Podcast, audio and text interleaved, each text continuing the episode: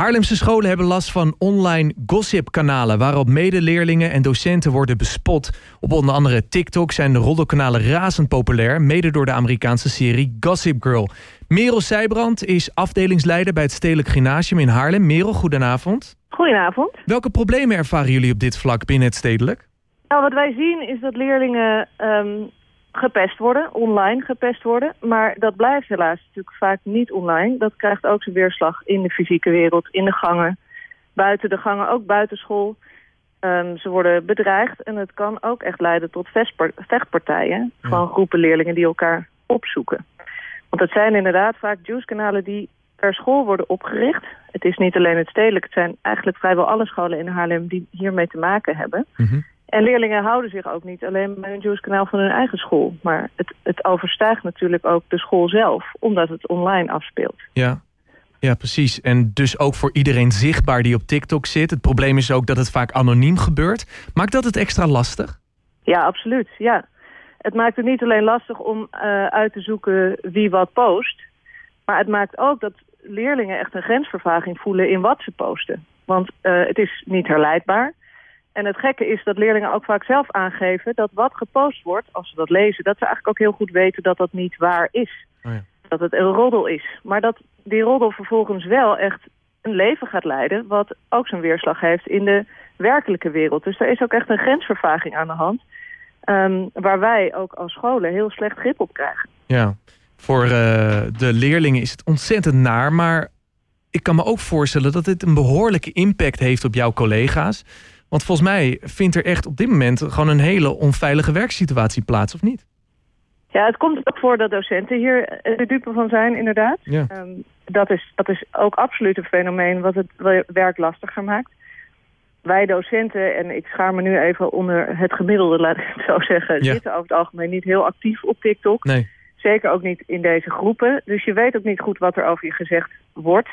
Eigenlijk wil je dat natuurlijk ook niet weten. Maar ook daarin heeft het natuurlijk wel de consequenties als er verhalen over jou rond te doen... waar een groot deel van je leerlingpopulatie en ook in de stad wel leerlingen weet van zouden hebben. Dus dat geeft een gevoel van onveiligheid. Maar het is ook voor docenten, mentoren ook, lastig om hun leerlingen te begeleiden...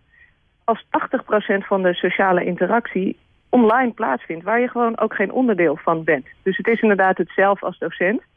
maar ook docent als begeleider van leerlingen die in een wereld bewegen waar we eigenlijk heel weinig zicht op hebben.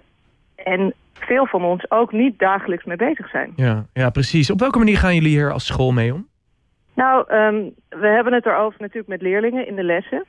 We denken erover na, we hebben het gesprek over hoe maken we nou leerlingen mediawijs. Hè? Hoe, uh, hoe maken we ze bewust van de consequenties van hun handelen. Mm -hmm.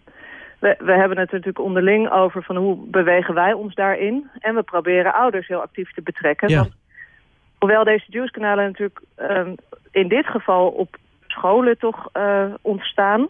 of in ieder geval met de naam van een school erin... beweegt het zich natuurlijk voornamelijk ook buitenschool en thuis in het weekend.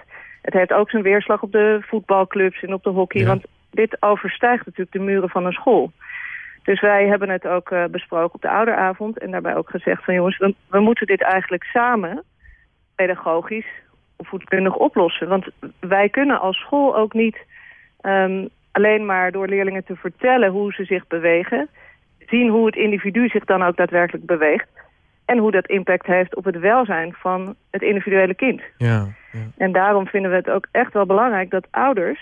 Um, eigenlijk meer zicht krijgen op, goh, wat is dat nou, TikTok? Hoe snel gaat dat? Wat wordt er dan gezegd? Wat voor taal wordt er gebruikt?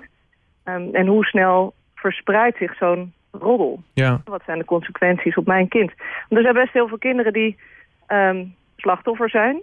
Meer dan we zo 1, 2, 3 weten. Mm -hmm. Maar ook veel kinderen die wel zien dat dit niet oké okay is.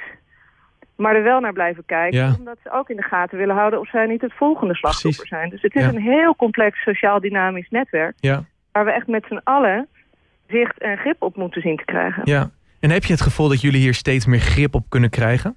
Nou, dat is ontzettend lastig. Mm -hmm. um, want het gaat met social media natuurlijk ook, wat ik al zei, echt razendsnel. Uh, wij hebben gelukkig op een gegeven moment een heleboel leerlingen gehad... die het Gossip Girl kanaal hebben gerapporteerd bij TikTok. Massaal was een hele beweging van leerlingen. Echt te gek. Die hebben dat gerapporteerd. Toen heeft TikTok dat op een avond gesloten. De volgende dag voor half acht was er een nieuw kanaal geopend. Oh ja. En dat, dus op die manier, ja, het, je moet blijven rapporteren en blijven bewaken met elkaar. Maar het gaat zo hard. En de gevolgen zijn inmiddels al daar. Want er Ja. zijn alweer leerlingen het slachtoffer geworden van online pesterijen. Dus we moeten wat mij betreft ehm, dat blijven doen, voortzetten. Maar ook echt aan de, de opvoedkundige kant als school gaan zitten... in samenwerking met ouders en andere betrokkenen bij Ja. de leerlingen zelf. Ja, het is, het is een probleem in Haarlem, in onze regio, maar volgens mij veel breder. Het vindt plaats in heel Nederland. In hoeverre kunnen onderwijsinstellingen samen optrekken om dit probleem te bestrijden? Nou, ehm, er is wel overleg, ook eh, over scholen. We kijken ook wel naar elkaar. Hè. We hebben gehoord dat het Sancta bijvoorbeeld deze week een brief uit heeft doen gaan. Het Mendel, van hoe, hoe communiceren we, hoe betrekken we ouders... en hoe sluiten we eh, die driehoek, zeg maar, van, van ouders, leerlingen en school. En er zijn natuurlijk ook wel gelukkig heel veel online initiatieven van mensen die zeggen... we hebben ideeën over handreikingen op scholen... Ja. en hoe je die mediawijsheid van leerlingen kunt aanpakken. Lastig is natuurlijk dat wij docenten ook vaak denken... goh, ik ga morgen weer Engels geven, ik ga tot eerst mijn les voorbereiden... en die leerling waar ik me zorgen over maak spreken. Ehm, en nogmaals, dit is ook niet onze eerste taal die we spreken, de online taal... maar dat gaan we wel moeten leren. Ja.